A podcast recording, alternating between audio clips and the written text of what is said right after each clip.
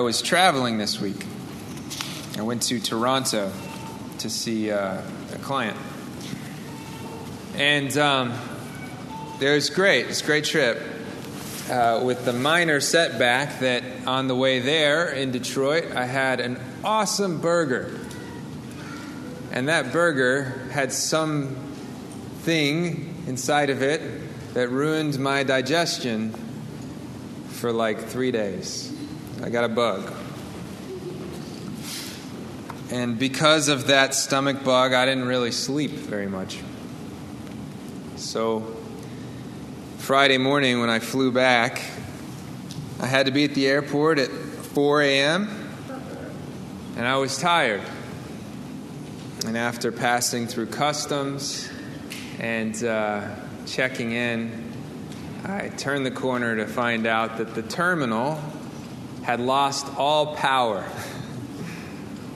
So it was hot in there, and there was no lights, and everybody was panicking. Except me, I was just tired. So I just sat there and watched other people panic. Um, I was sitting at a table, and not long after I sat down, a man walked up who was dressed in very nice clothing. And he sat down, and uh, we got to speaking a little bit. And, and then shortly thereafter, another guy dressed nicely came up to us as well. And I'm going to try and represent to you what happened.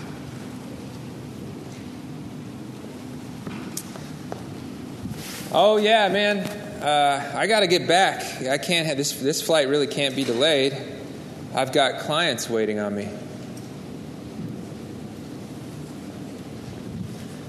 Oh yeah, really? No, man. I'm going to uh, I'm going to go home and take a nap because I don't have a meeting until three. No, man. I mean, I the meeting's really not that big of a deal. It's just that my clients, man, my clients, they could have chosen any other lawyer in Atlanta, but they wait two months just to meet with me. Oh yeah? Oh man, yeah. I uh, my client h&m man they, they, they're the best. I mean they're, they're just great. Yeah they work with only me in north and south america. Oh oh okay. What's uh, uh, you, you live in atlanta? Well actually i've got a beachfront property 20 yards off the shore it's great, man. Work from home, it's fantastic. And this conversation unfolded in this way for a while. It was a spectacle on the one hand, but on the other hand, it was just so ordinary, right? I've listened to conversations like these all my life. Let's be honest. I've participated in conversations like these all my life. It's funny, you know, we're always teaching people how important we are, even total strangers. We're always at work to teach the world our worth. I mean, there are ways to do it that seem humble, but be honest, you want people to know. You want people to know your worth. We strive for the prestige that we feel is due to us. And when we see this desperate need for honor play out in conversations like these, it's a little awkward, right? When it's apparent on that level, it might feel uncomfortable, but man, that's not nearly as bad as it gets. If you have time this week, Google the words, Do you know who I am?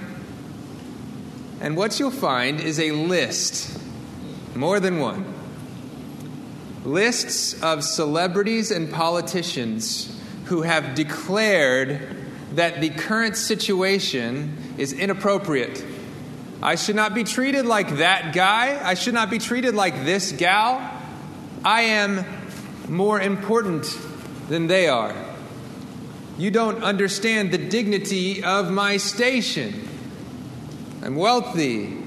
I'm famous. I'm powerful. Treat me thus. Do you know who I am? Think about that question for a moment because those six words tell a long story. When people ask questions like this, it says something about what they want. Or when we begin to drop casual hints in everyday conversation, allusions to wealth or to position or to influence, it says something about what we want. We want people to understand our worth. We want the prestige that we feel like we've earned. We want the dignity of our station. It's a basic feature of humanity. We place ourselves in positions which we believe deserve respect. And then we assert our influence to receive that respect. CEOs are treated with the dignity due to CEOs. And if they aren't, it gets a little messy. Celebrities are treated with the prestige due to celebrities. And if they aren't, sometimes it gets messy. Senators and representatives and presidents are treated with the honor of their office. And if they aren't, it can get messy. That's the way the world works. We demand dignity, even from the least notable stranger. Each of us in our own way, perhaps, but everybody at times demands the dignity they feel they've earned. But this passage is about a king who doesn't. And if you can remember the last time you dropped a hint of your own influence or your own worth, of your own impressive record, then you may be in a place to understand what it is that makes this king so extraordinary. I want you to turn with me to 2 Samuel 6, verse 12.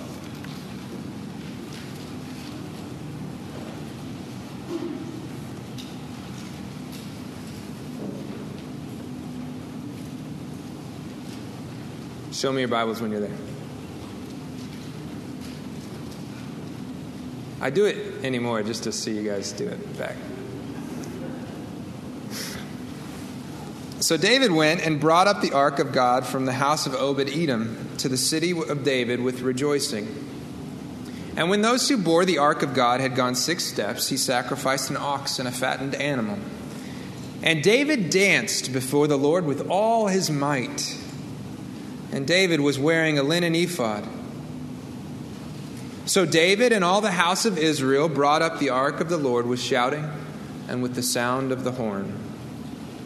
As the ark of the Lord came into the city of David, Michal, the daughter of Saul, looked out the window and saw King David leaping and dancing before the Lord, and she despised him in her heart. And they brought in the ark of the Lord and set, set it in its place inside the tent that David had pitched for it. And David offered burnt offerings and peace offerings before the Lord. And when David had finished offering the burnt offerings and the peace offerings, he blessed the people in the name of the Lord of hosts and distributed among all the people, a whole multitude of Israel, both men and women, a cake of bread, a portion of meat, and a cake of raisins to each one. Then all people departed, each to his house. And David returned to bless his household. But Michal, the daughter of Saul, came out to meet David and said, How the king of Israel honored himself today, uncovering himself today before the eyes of his servants, female servants, as one of the vulgar fellows shamelessly uncovers himself. And David said to Michal, It was before the Lord who chose me above your father and above all his house to appoint me as prince over Israel, the people of the Lord and I will celebrate before the Lord. I will make myself yet more contemptible than this, and I will be abased in your eyes. But by the female servants of whom you have spoken, by them I shall be held in honor. And Michal, the daughter of Saul, had no child to the day of her death. Okay, so the first thing I want to address is a pretty regular misunderstanding of this story. The way that this passage reads has led a number of teachers and writers to suggest that David is dancing naked in the streets of Jerusalem. Yes, I said naked. But we got to deal with it because it's there. Reread Michal's words in verse 20. How the king of Israel honored himself today, uncovering himself today before the eyes of his female, his servants' female servants, as one of the vulgar fellows shamelessly uncovers himself. Now, the main argument here is that Michal is speaking literally. The idea is that David, who is not merely wearing the linen ephod of a priest, but, and here's the important distinction, that he's wearing only the linen ephod of a priest with no undergarments. And so David is jumping and leaping in the streets with such vigor that his linen ephod is leaping with him, exposing all the men, women, and kiddos on the street to, well, to David's private places. Sorry, guys, this is awkward. And obviously, Michal has a problem with it because gross. So let me tell you how I know that David was most definitely not a creeper. First of all, and this definitely isn't a top priority in the commentaries, but come on, we all speak English. First of all, that's not how words work. Here's what I mean. Say you embezzle funds from your business for 10 years. And I find out about it, and I'm upset because you've broken the law and somehow we're all complicit and the cops are on their way, right? Do I say to you, well, well, well, you've really outdone yourself today embezzling money like some guy who embezzles money? No, I don't, because that's not how words work. I'd say something maybe like this Well, well, well, you've really outdone yourself today embezzling money like a common thief. And that would make sense because that is how words work. It's a simile.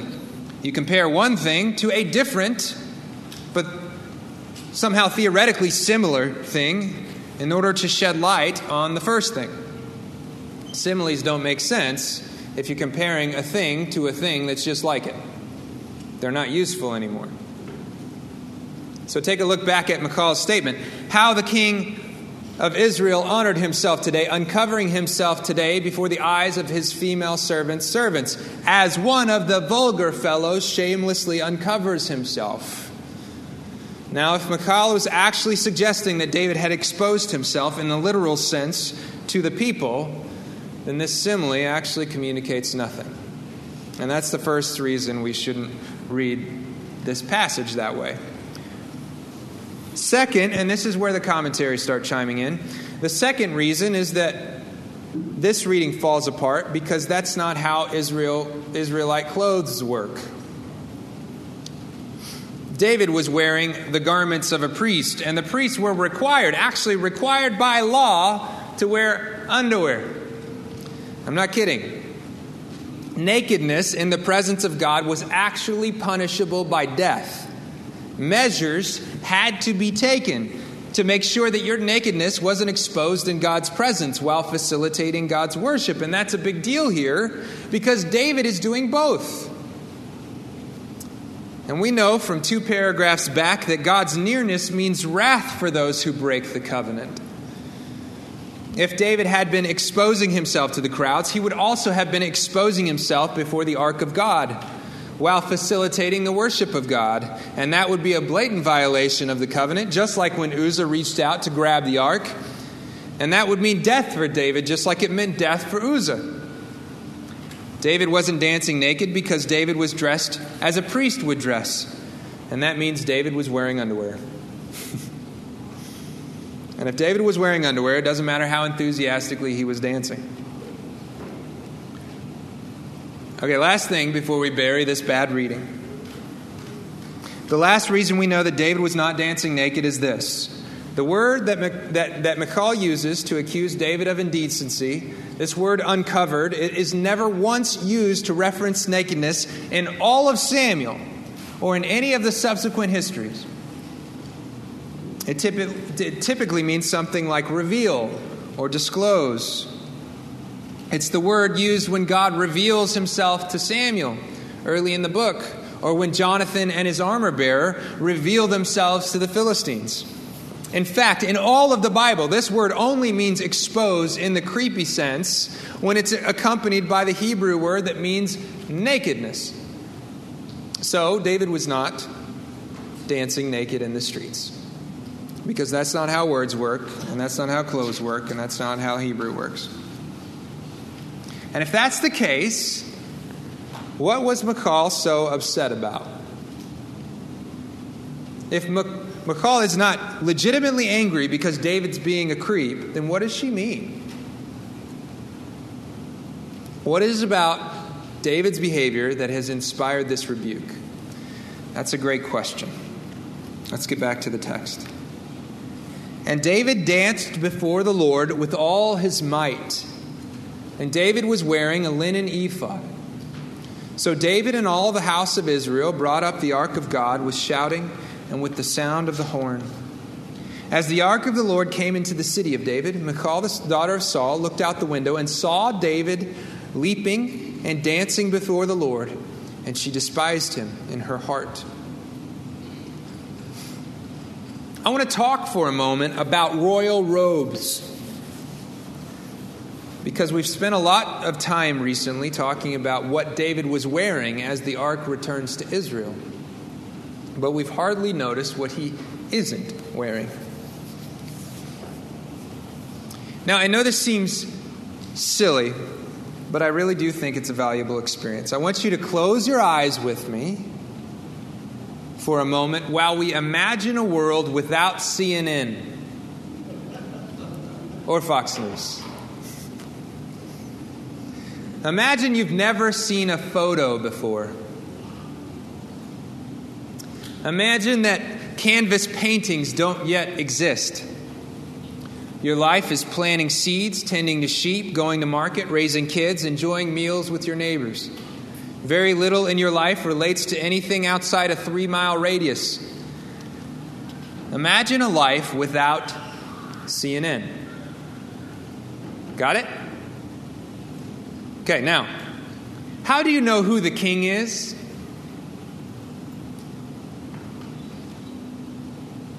I mean, you've never seen him before.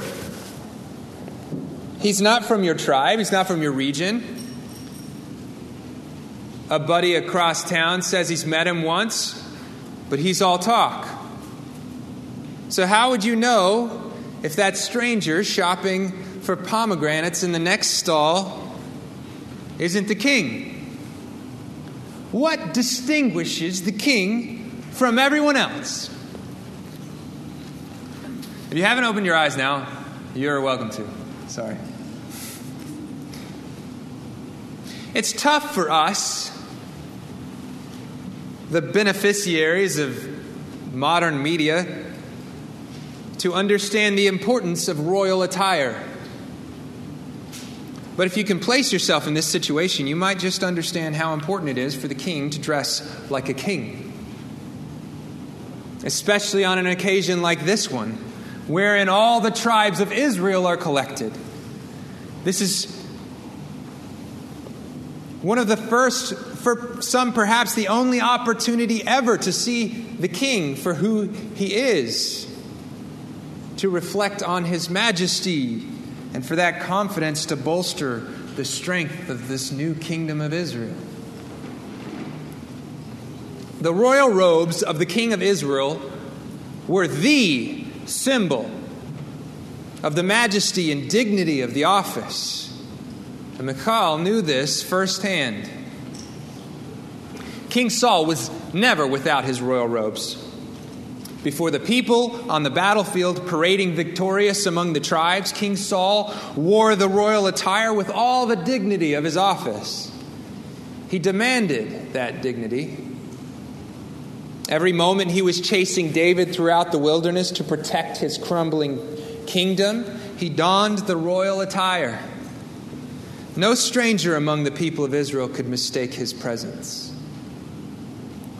For all his failings, Saul was never not a king. That is, except on two notable occasions. Do you remember when Saul was chasing David up the mountain?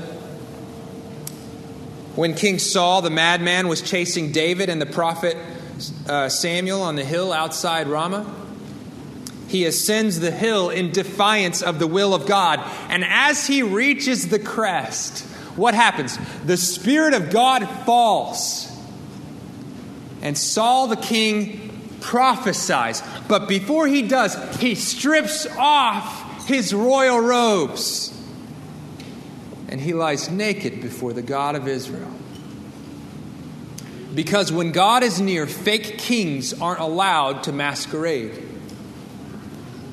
And later, when Saul chases David into the deep desert wilderness, when the armies of Israel have cornered David and his mighty men at the cave at the spring of Engedi, Saul, who didn't know that David was there, climbed into that very same cave to relieve himself.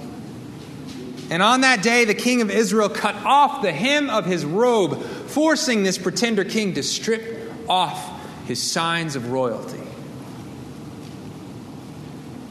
On two occasions, Saul was forced to set aside his royal robes. And in both cases, the meaning was the same God had chosen a better man.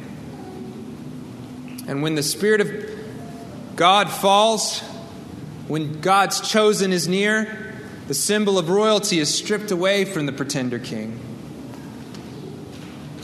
And that means something because the royal robes of the king of Israel were a symbol of strength a demonstration of majesty an evidence of power. They were such an important symbol that God Himself chose to use that symbol to remind the people of His great promises. So let's return to our original question. What was Michal angry about? Why was she angry with David? Okay, one more time. Look back one more time at the passage. And David danced before the Lord with all his might. And David was wearing a linen ephod. Michal, the daughter of Saul, looked out the window and saw King David leaping and dancing, and she despised him. The first answer to our question is implied in the statement David was wearing a linen ephod to wear a linen ephod, to dress in the garments of a priest, you'd have to strip down. This isn't a denim jacket. You can't just layer it on top of whatever you're already wearing. No, to put on the linen ephod, David would have had to take off his royal robes. He would have had to set aside his royal robes in order to don the priest's uniform. And that is a political decision. Remember the life without CNN? When David had gathered all the tribes of Israel, not many had seen their newly crowned king. Only once had Israel gathered before him, only one time. A whole nation was gathered in a small town. And perhaps some had caught glimpses then, maybe the folks near the front. But they don't have, like, this is not inauguration, or what do you call it, uh, when the president's elected. This is not one of those, there's not big screens everywhere and microphones. Who do this? Right? Perhaps they'd caught glimpses then. Or perhaps they had memories of David parading through victorious, the mighty conqueror of Saul's enemies. But the people of Israel were hardly familiar with David when he made the decision to bring the ark to Jerusalem. This moment, then, will be their first real impression of the new king of Israel. And unlike Saul, who always left the first impression of grandeur, whose height and bulk and royal robes always left the impression of might and majesty, David chose to introduce himself to the people of Israel in the humble garments of a priest's servant.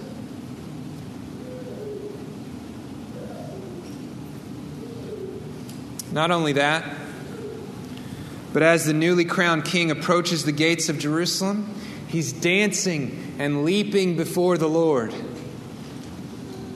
Now, I'm not sure if you've ever seen someone who is not a professional dancer dancing and leaping in celebration. But last week I sort of moved my arms a bit and bobbed in a circle, and you guys didn't let me hear the end of it. because dancing, guys, looks ridiculous. All of our culture's dances are scripted and staged and executed by trained professionals.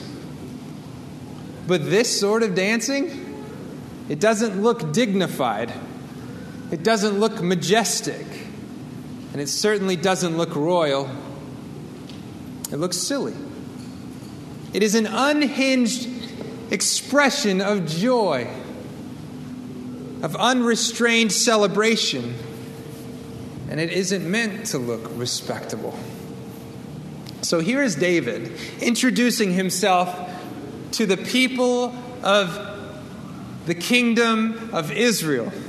And rather than riding victorious through the gates, donned by royal robes, escorted by the king's guards, rather than bearing all the trappings of majesty, David has set them aside. He has set aside the royal robes, he has set aside the royal entourage, he has set aside the royal cavalry. Today, David wears the linen of the priest and he dances and leaps before the Lord. All the dignity of royal office was set aside on this day, and that is why Michal was upset. Think about it. All her life, she was given the impression of majesty.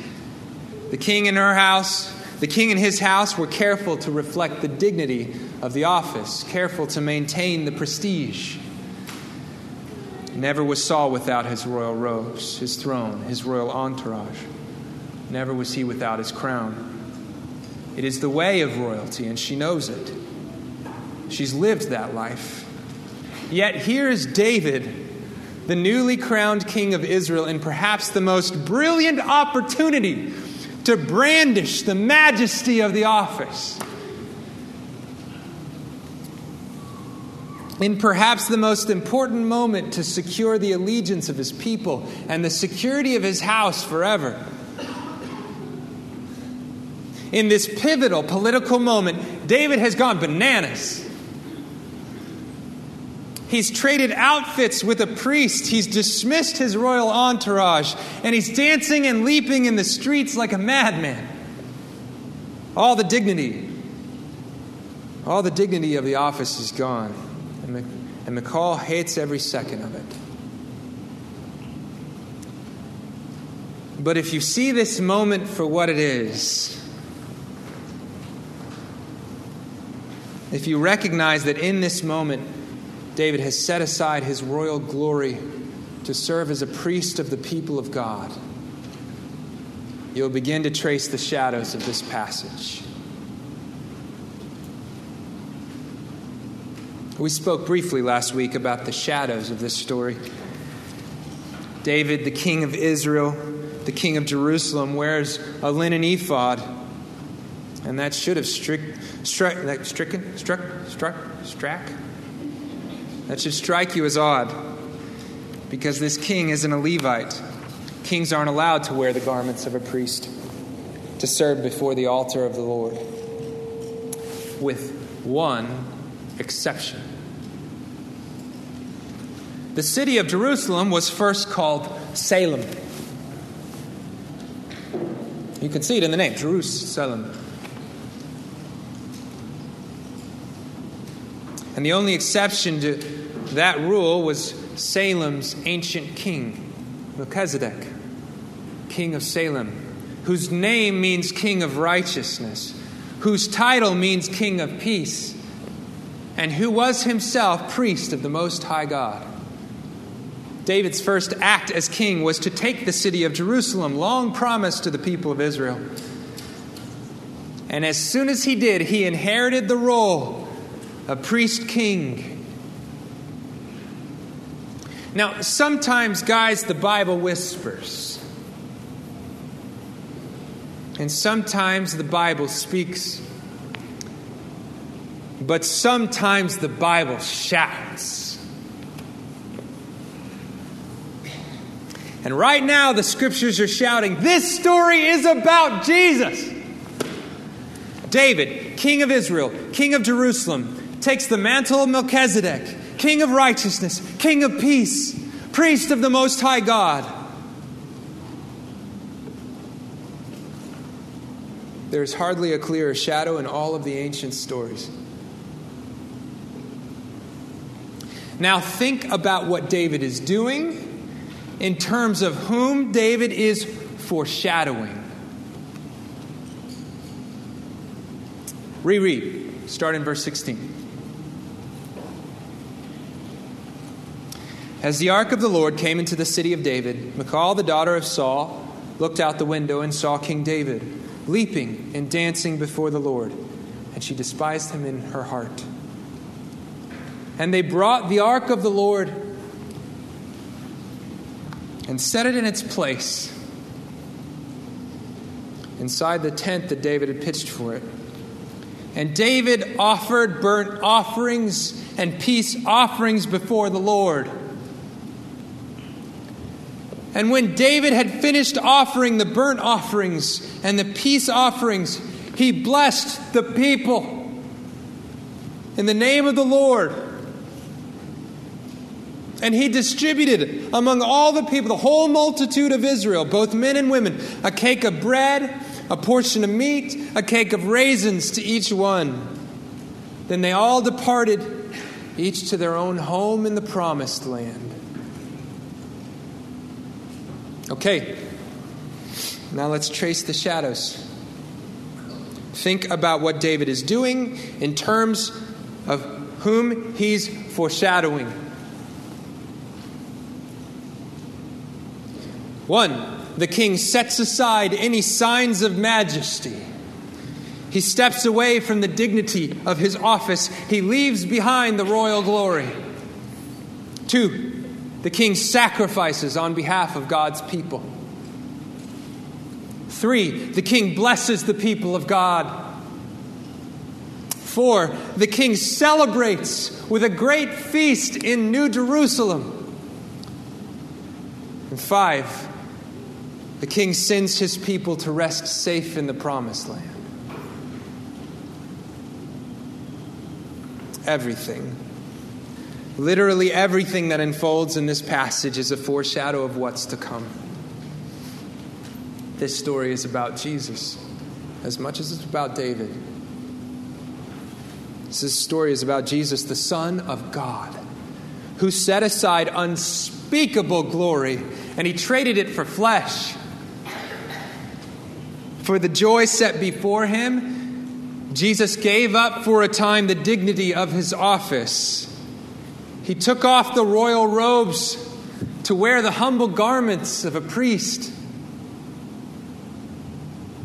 Jesus was born to a virgin in a barn in order to sacrifice his body for his people. His flesh and blood was offered in exchange for peace. For the joy set before him, he endured the cross. And after that peace was secured, Jesus blessed his people. And he will one day celebrate their forever peace with a great feast in a new Jerusalem. And he will secure their rest forever in a promised land. Amen. Every sentence of this story whispers his name or shouts it. He is there, dancing in the streets. He is there, sacrificing for his people. But where are you in this story? Are you behind the window?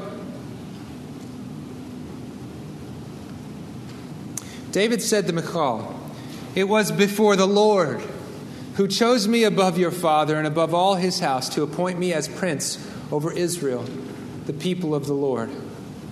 And I will celebrate before the Lord. I will make myself yet more contemptible than this, and I will be abased in your eyes. But by the female servants of whom you have spoken, by them I shall be held in honor. Now listen to those words. Think about those words for a moment. I will celebrate for the Lord, and I will make myself yet more contemptible in your eyes. But these servants, by them I shall be held in honor. You fit into this passage in one of two ways. You are either the foolish servant on the street, honoring our great king priest, or you are behind the window.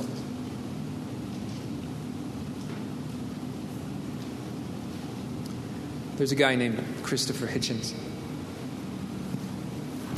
He's um, notorious among Christians because he hates the gospel. But I have a secret affection for him and for his writings. Because Christopher Hitchens was a wordsmith very few guys now who write regularly, who are as prolific as he was, write with such eloquence. He could spin a sentence. It was amazing. I've seen video of him doing it live without any preparation. Words, to use words like that, it's stunning. Uh, not long ago, about three years ago, I think, he was diagnosed with esophageal cancer, esophageal, some throat cancer. Um, and he was dying. It was bad. He made it a point of pride,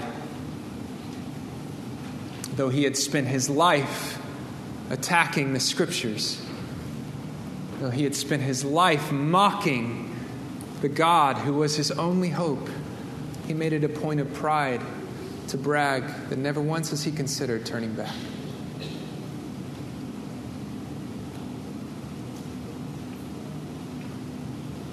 If ever there has been a wise writer, I think he's among them, right? If ever there has been someone who represents the wisdom of the world, certainly he would be counted among them.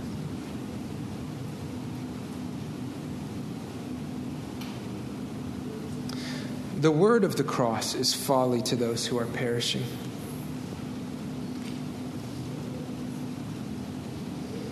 The word of the cross is folly to those who are perishing, but to us who are being saved, it is the power of God. For it is written, I will destroy the wisdom of the wise and the discernment of the discerning I will thwart. Where is the one who is wise? Where is the scribe? Where is the debater of this age? Has not God made foolish the wisdom of the world? For since in the wisdom of God the world did not know God through wisdom, it pleased God through the folly of what we preach to save those who believe. Jews demand signs, and Greeks seek wisdom.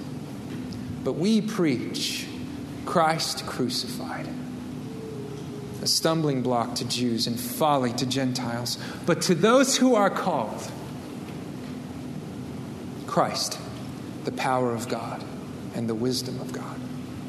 For the foolishness of God is wiser than men, and the weakness of God is stronger than men. You, consider your calling. Not many of you were wise according to worldly standards. Not many were powerful. Not many were of noble birth. The female servants of servants. That's who you are.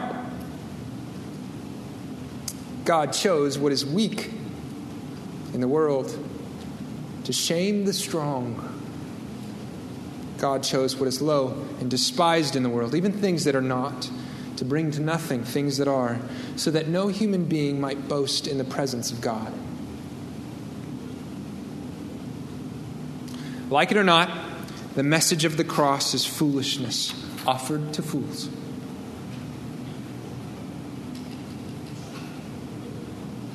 And the world full of clever men will stand behind the window and they will mock the king who has set aside his dignity.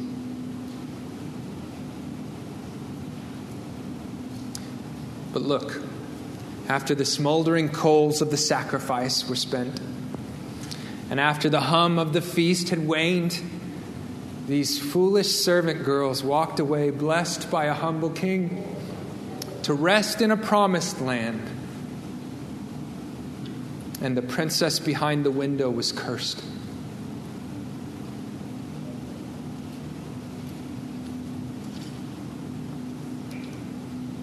Embrace the foolishness of the cross. Reject the wisdom of the world.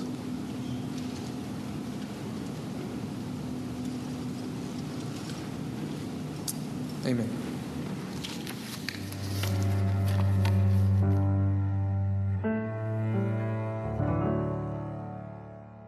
This podcast is brought to you by Redeemer Church a community of believers in Fort Worth, Texas, committed to equipping God's people to delight in God's glory and declare that glory to our neighbors and the nations. For more information, visit our website at redeemerfortworth.org.